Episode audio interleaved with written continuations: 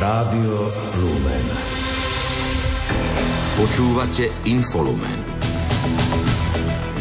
Cirkvi rezonuje druhé výročie začiatku vojny na Ukrajine. Pápež žiada trochu ľudskosti, ktorá vytvorí podmienky na diplomatické riešenie konfliktu.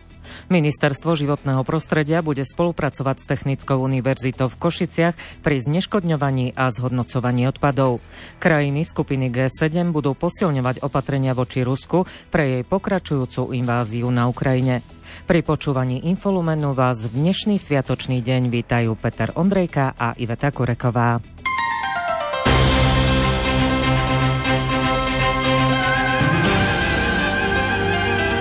Cirkvi.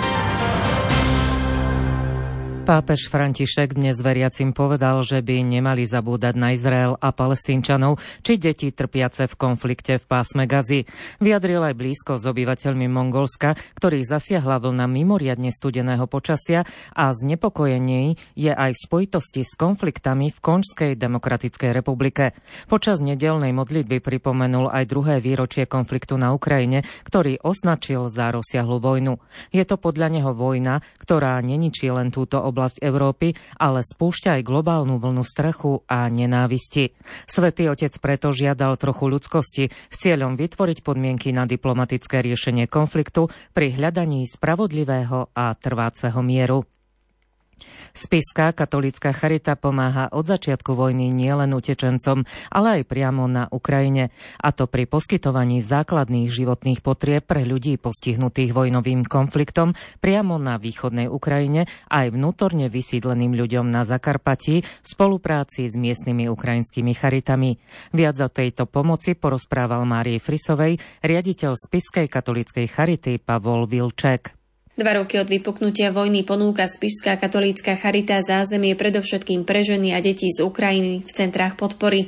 Približuje jej diecézny riaditeľ Pavol Vilček. Mali sme dva roky dozadu štyri zariadenia minulého roku, už iba dva v Ružomberku a v Poprade miesta podpory, kde vlastne Ukrajinkám pomáhame najmä čo sa týka psychologickú pomoc, čiastočne aj čo sa týka nejaké potravinové balíčky a keď čokoľvek potrebujú poradiť. Veľmi aktívna je Spišská katolická charita aj priamo na Ukrajine. Sme pomohli vybudovať 4 pekárne na Ukrajine, lebo nedá sa tam posielať neviem koľko potravín. Okrem psychologickej pomoci podáva Charita na Ukrajine pomoc vo viacerých smeroch. Vďaka spolupráci s záchrannou službou v Bratislave do konca roka sme vyvedli 13 sanitiek, pomáhame zdravotníckým materiálom. Hoci bola v Lani situácia v rámci pomoci o mnoho lepšia ako rok predtým, podľa riaditeľa Spišskej katolíckej Charity Pavla Vilčeka to neznamená, že Ukrajinci ju už nepotrebujú. Najbiednejší totiž podľa neho ostali doma. Preto aj gro pomoci Spiskej katolíckej charity Ukrajincom smerujeme na Ukrajinu. Smerujeme ju na východ Ukrajiny.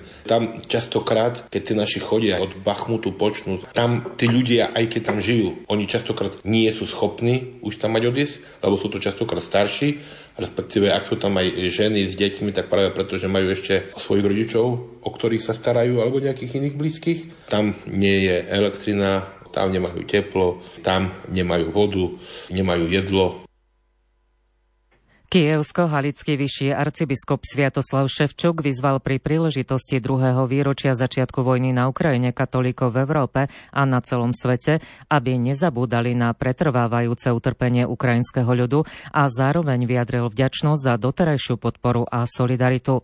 Hlava grécko-katolíckej cirkvi na Ukrajine v rozhovore pre vatikánske médiá hovorí aj o osobitnom type pastorácie, ktorú nazval pastoráciou smutenia, pretože musia sprevádzať ľudí, ktorí plačú, ktorí trpia, ktorí smútia nad stratou. Táto pastorácia smutku je podľa arcibiskupa Ševčuka výzvou, ale je to aj pastorácia nádeje, pretože kresťanská viera ich vyzýva, aby prinášali nádej z mŕtvych vstania medzi ľudí, smútiacich nad svojimi stratami. Včera uplynulo presne 30 rokov, odkedy otec arcibiskup Alois Tkáč dekrétom zriadil farnosť Božieho milosrdenstva na košickom sídlisku KVP. Už pred jej vznikom sa obyvatelia sídliska stretávali v priestoroch jednej zo základných škôl a vytvorili veľké a životoschopné spoločenstvo, ktoré sa stalo základom dnešného farského spoločenstva. Od roku 2012 sa veriaci schádzajú vo svojom farskom kostole, ktorý je od roku 2016 vyznačený titulom titulom diecezna svetiňa a dnes sa podľa kolegu Martina Ďurča stalo toto miesto centrom oslavy výročia vzniku farnosti.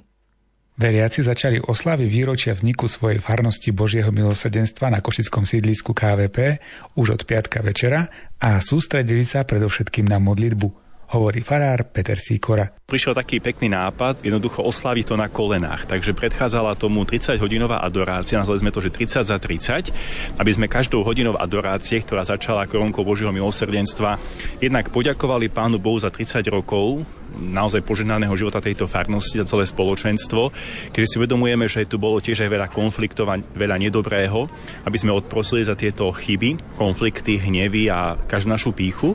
A potom sme hlavne ďakovali a prosili o požehnanie do ďalších rokov. Takže tomuto predchádzala táto adorácia 30-hodinová.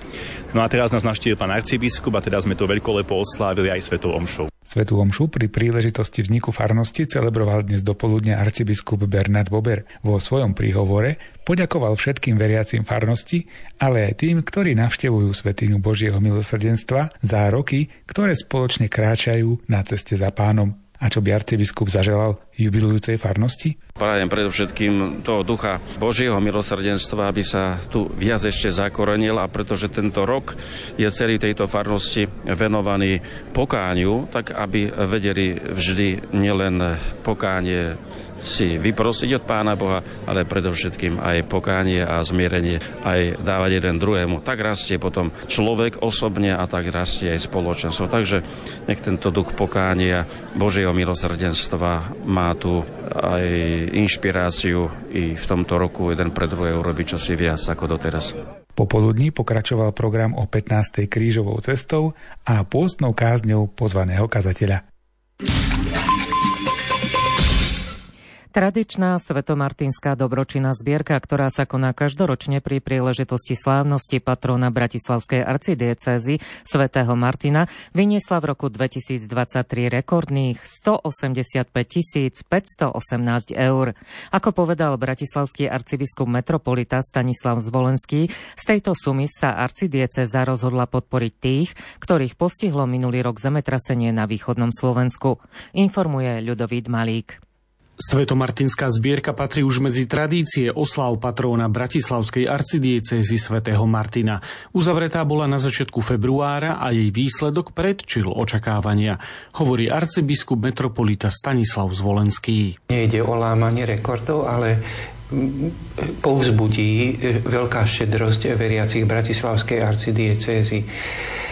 Táto rekordná suma bola vyzberaná z príležitosti, že sme zberali, aby sme pomohli tým, ktorí, tým farnostiam, ktoré sú obzvlášť postihnuté zemetrasením na východnom Slovensku. Bolo to rozdelené medzi dva subjekty, e, Košickú arcidiecézu, rímskokatolícku a potom e, Prešovskú archieparchiu grécko-katolícku. Suma bola skutočne rekordná a vyše 185 tisíc eur bolo rozdelených na dve polovice. Arcibiskup Zvolenský sumu už odovzdal košickému arcibiskupovi Bernardovi Boberovi a prešovskému grécko-katolíckému arcibiskupovi Jonášovi Maximovi. Podľa arcibiskupa Zvolenského veriaci prejavili veľkú štedrosť napriek tomu, že dnes výdavky v rodinách rastú. Pozorujeme, že výdavky rastú a samozrejme, že aj tí, ktorí sa zúčastňujú na bohoslužbách a prispejú v tých zbierkach, tak e, v podstate je to v týchto podmienkach o to viacej tá veľkodušnosť a treba e, tak vďaka Bohu za to, že majú srdce takto otvorené, aj napriek môžem povedať, že áno, výdavky sú väčšie, ale zároveň aj veľkodušnosť sa neumenšila. Výnos svetomartinskej zbierky pôjde predovšetkým na opravu kostolov v obciach Jankovce, Nižná Sitnica, Korunková, Sobkovce a Pakostov. Inštitút Ladislava Hanusa zorganizoval ďalšie podujatie s názvom Konzervatívne fórum. Politicko-spoločenská diskusia hľadala odpoveď na otázku, či sa Slovensko raz dočká solidného konzervatívneho prezidenta. Nahrával Patrik Liška. Konzervatívne fórum vzniklo v roku 2023. Jeho cieľom je priniesť zaujímavé diskusie na aktuálne spoločenské témy z kresťansko-konzervatívneho pohľadu. S tým, že nemenej dôležitý cieľ je, aby mali možnosť sa ľudia podobného zmýšľania stretnúť prepájať, aby z toho v ideálnom prípade vznikli nie len dobré vzťahy, ale aj nejaké zaujímavé spolupráce. Organizujeme akoby celodenný väčší formát, ktorý sa volá Konzervatívny summit. Ten sa bude pravdepodobne na jeseň v novembri konať, pričom máme aj tento večerný formát v priebehu roka 3-4 krát do roka, ktorý sa teda volá Konzervatívne fórum. Doplnil Marek Novák z Inštitútu Ladislava Hanusa. Témou prvého tohtoročného fóra bola otázka, či sa Slovensko niekedy dočká solidného konzervatívneho prezidenta. Tak budeme sa aj širšie zamýšľať nad tým, že vlastne čo potrebujeme spraviť do budúcna preto, aby v prezidentskej súťaži bol aj kandidát, ktorý by bol kvalitným, solidným, dôstojným reprezentantom kresťanov a konzervatívcov.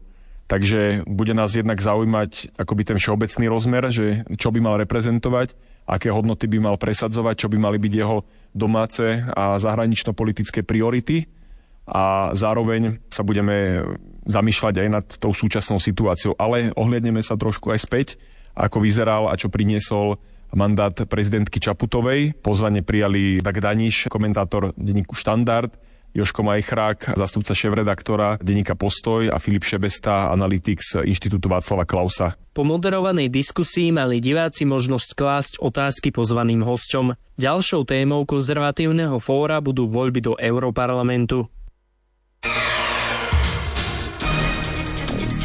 Domáce spravodajstvo. Ministerstvo životného prostredia bude spolupracovať s Technickou univerzitou v Košiciach na možnostiach využitia najmodernejších technológií pri zneškodňovaní a zhodnocovaní odpadov, vrátane riešenia environmentálnych záťaží. Informovali o tom minister životného prostredia Tomáš Taraba a rektor univerzity Peter Mesároš. Podľa ministra Tarabu sa na východnom Slovensku nachádzajú jedny z najväčších envirozáťaží. Sú tu niektorých ukazovateľov dvoj až trojnásobne horšie ukazovatele ako v ostatných častiach Slovenska. Samozrejme tu chemkostrážske, sú tu ostatné záťaže a práve preto som e, nadviazal komunikáciu s Technickou univerzitou v Košiciach. Dohodli sme sa, že spravíme už v mesiaci marec odborný tím, ktorý bude pre Ministerstvo životného prostredia veľmi aktívne vypracovávať nielen analýzy štúdie, ale aj otvorene poviem, aby nám pripravili riešenia na e, technické zhodnocovanie odpadov, ktoré by boli najlepšie pre Slovensko. To, čo my potrebujeme, je nájsť riešenie pre vládu, aby vláda prijala rozhodnutie. Podľa rektora Mesároša bude do spolupráce zapojených viacero fakult, vrátane viacerých pracovísk či laboratórií. Nosná časť tejto spolupráce bude venovaná nielen štúdiam a analýzam, ale aj vývoju praktických aplikácií, vývoja metodík a samozrejme aj konkrétnych technických riešení a technológií na spracovanie a hlavne na zhodnocovanie odpadu. Technická univerzita vo svojom výskumnom portfóliu disponuje rôznymi prototypmi liniek na spracovanie a zhodnocovanie odpadu. Takisto má skúsenosti s hodnotením environmentálnych rizík, odstraňovaním environmentálnych záťaží a vôbec so širokým spektrom úloh spojených s ochranou životného prostredia. V tejto súvislosti minister pripomenul aj povinnosť zatvárania skládok odpadu, pričom absentujú alternatívne riešenia. Minister a rektor potvrdili, že v rámci zhodnocovania, respektíve likvidácia odpadu sa budú snažiť nájsť čo najekologickejšie, najefektívnejšie a najjednoduchšie riešenie. Hnutie Slovensko chystá snem. Malo by si voliť členov predsedníctva a venovať sa aj blížiacim voľbám do Európskeho parlamentu a voľbám prezidenta. Pre TASR to potvrdil predseda poslaneckého klubu Hnutia Michal Šipoš.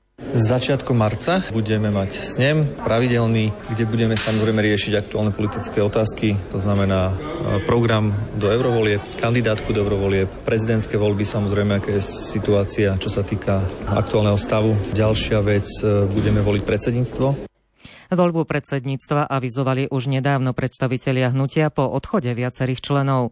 Predsedu hnutia podľa Šipoša voliť nebudú, keďže pozíciu doterajšieho lídra Igora Matoviča potvrdili nedávno. Maďarská aliancia zverejnila kandidátku do eurovolieb. Ako uviedol predseda strany Kristian Foro, zostavovali ju zo skúsených politikov, odborníkov a mladých ľudí. S tým, že sú pripravení na to, aby zastupovali našu komunitu v Európskom parlamente. Kandidátnu listinu povedie Bereni Jožef, Jožef Bereni, vzhľadom na to, že on bol v minulosti aj štátnym tajomníkom zahraničných vecí a má skúsenosti v tejto oblasti. Na kandidátnej listine sú tam v jednej tretine ženy, čo je čo tiež veľmi dôležité. Takže naozaj táto kandidátna listina je pripravená na to, aby dostala našu komunitu opäť do Európskeho parlamentu. Krátko z domova. Poslanci Národnej rady sa zídu opäť v útorok ráno. Na programe aktuálnej 9. schôdze majú ešte pár neprerokovaných bodov. Okrem toho ich v útorok čaká aj hlasovanie o desiatkách už prerokovaných bodov, keďže minulý týždeň sa v pléne nehlasovalo. Medzi neprerokovanými bodmi sú napríklad poslanecké novely zákonníka práce či trestného poriadku, ktoré sa týkajú domáceho násilia či redefinície znásilnenia. Prerokovaný v prvom čítaní je aj návrh na zavedenie povinnosti verejného vypočutia kandidáta na post Slovenskej informačnej služby v parlamentnom výbore pre obranu a bezpečnosť.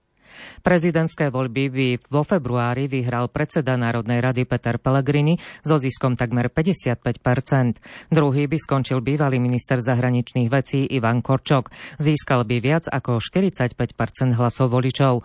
Vyplieva to z prieskumu agentúry Focus pre reláciu TV Markíza na telo. V prvom kole prezidentských volieb by Pellegrini získal viac ako 35 a Korčok 34% hlasov. Na treťom mieste by v prvom kole volieb skončil Štefan Štefan Harabin s 11 percentami. Prieskum sa realizoval na reprezentatívnej vzorke 1025 respondentov v období od 14. do 21. februára. Predseda SNS Andrej Danko by mohol podporiť Štefana Harabina v prezidentských voľbách v prípade, že by Harabín podporil SNS v eurovoľbách. Vie si to predstaviť minister životného prostredia Tomáš Taraba. Komunikáciu Danka s Harabínom potvrdil v diskusnej relácii TV Markíza na telo.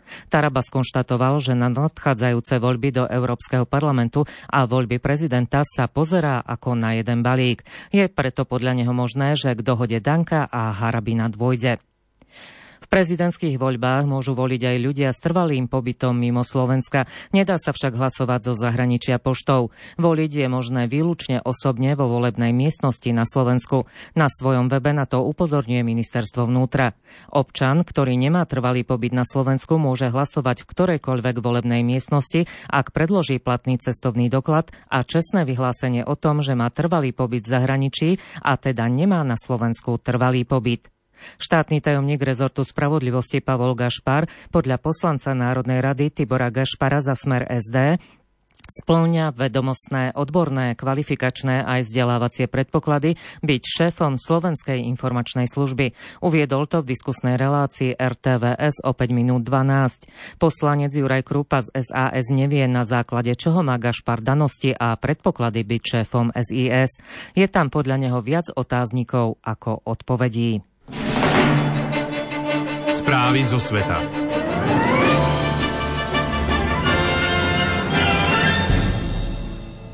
Krajiny skupiny G7 budú posilňovať opatrenia voči Rusku v dôsledku jej invázie na Ukrajinu.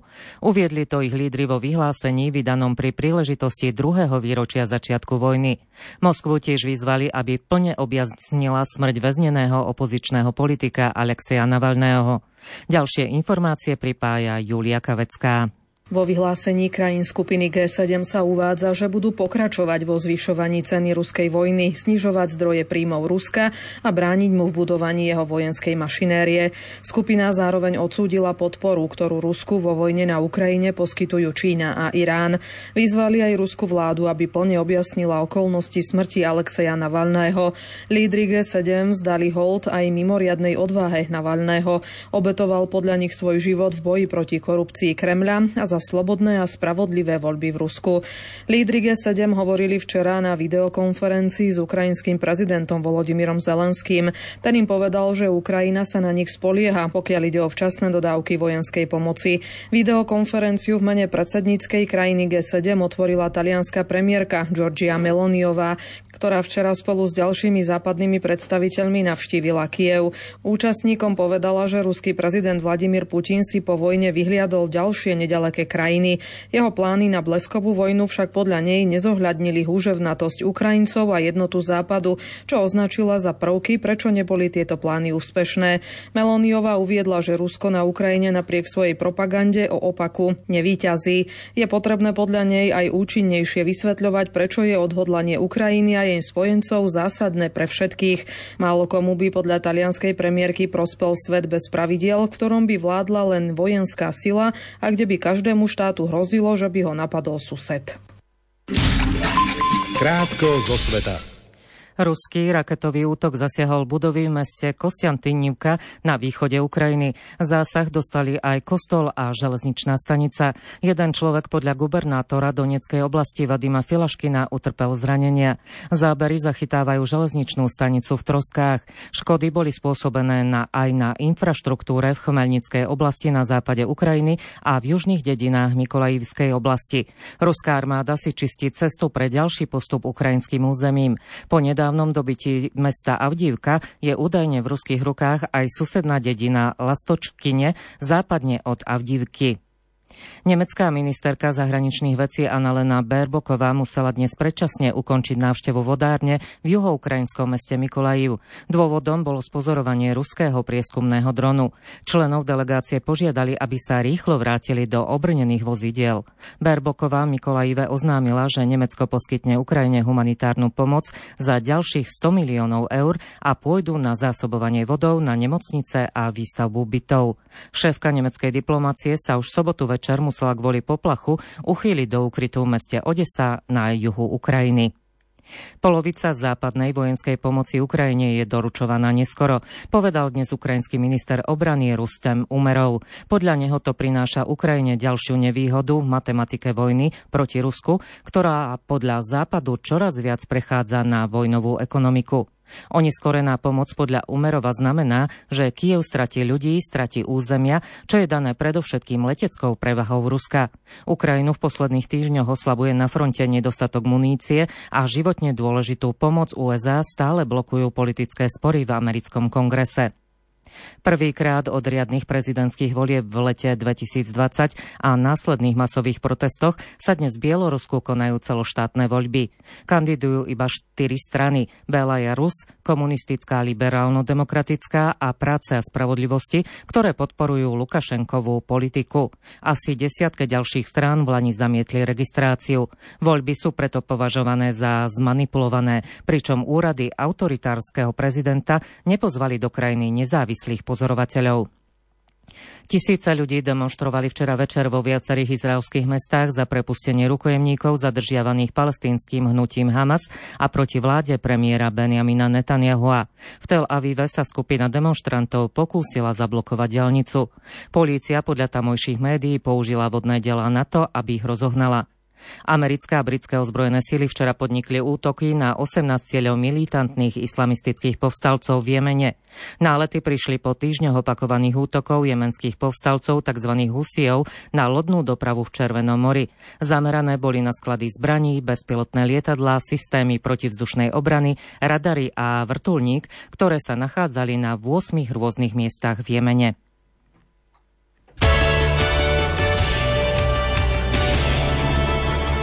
Šport Rádia Lumen. Slovenská biatlonistka Ema Kapustová získala striebornú medailu vo vytrvalostných pretekoch junioriek na 12,5 kilometra na mládežnických majstrovstvách sveta v estonskom OTP. Na strelnici neminula jediný terč a do cieľa prišla s mankom 1,23 minúty na víťaznú Nemku Tanhamimerovú. Ďalšie dve Slovenky skončili v štvrtej desiatke. Jakub Borgula obsadil vo vytrvalostných pretekoch juniorov 41. miesto. Na víťazné funda stratil stratil takmer 6 minút, keď minul 6 terčov. Na štarte sa predstavili štyria Slováci. Najlepší z nich skončil v 6. desiatke.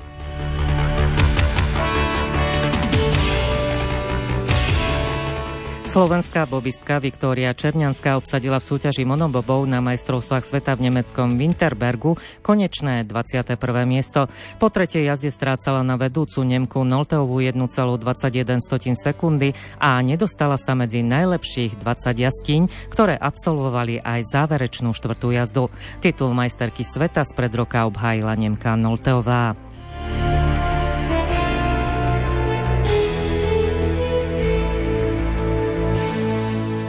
Švajčiar Marko Odermatt obhájil Veľký globus za celkové prvenstvo vo svetovom pohári alpských lyžiarov. Včera vyhral obrovský slalom v americkom Palisades Tohov a vytvoril si pred súpermi nedostihnutelný vyše tisíc bodový náskok. Kristofercem včera zaostal o 12 stotín a najlepšiu trojku doplnil domáci Radamus. Odermatt ukoristil celkový triumf v svetovom pohári tretíkrát v kariére a v jednej sérii. V pretekoch štartoval aj Slovák Andrá Žampa, ktorý urobil hrubú chybu a tak mal spoločný najhorší čas spolu so Švédom Hansonom.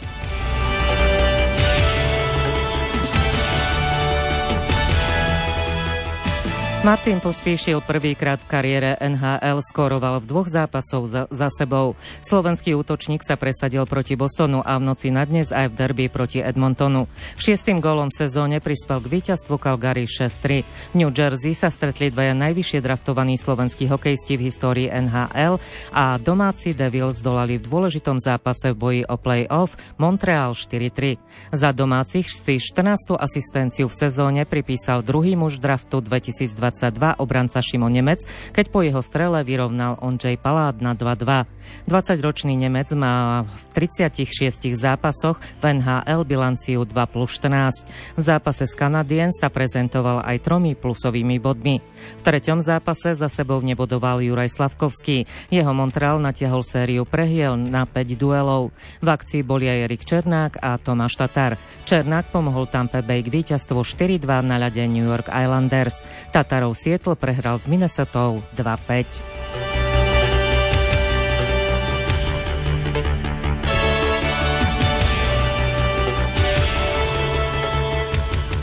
Slovenský zväz ľadového hokeja nepočíta s útočníkom Adamom Rúžičkom v nadchádzajúcich prípravných zápasoch a na majstrovstva sveta 2024 v Česku. Ide o reakciu na Ružičkové nedávne video s bielým práškom, ktoré sa objavilo na sociálnych sieťach. Na video zareagoval aj Ružičkov klub Arizona Coyotes, ktorý ho najskôr zaradil na nepodmienenú waiver listinu a následne s ním ukončil zmluvu.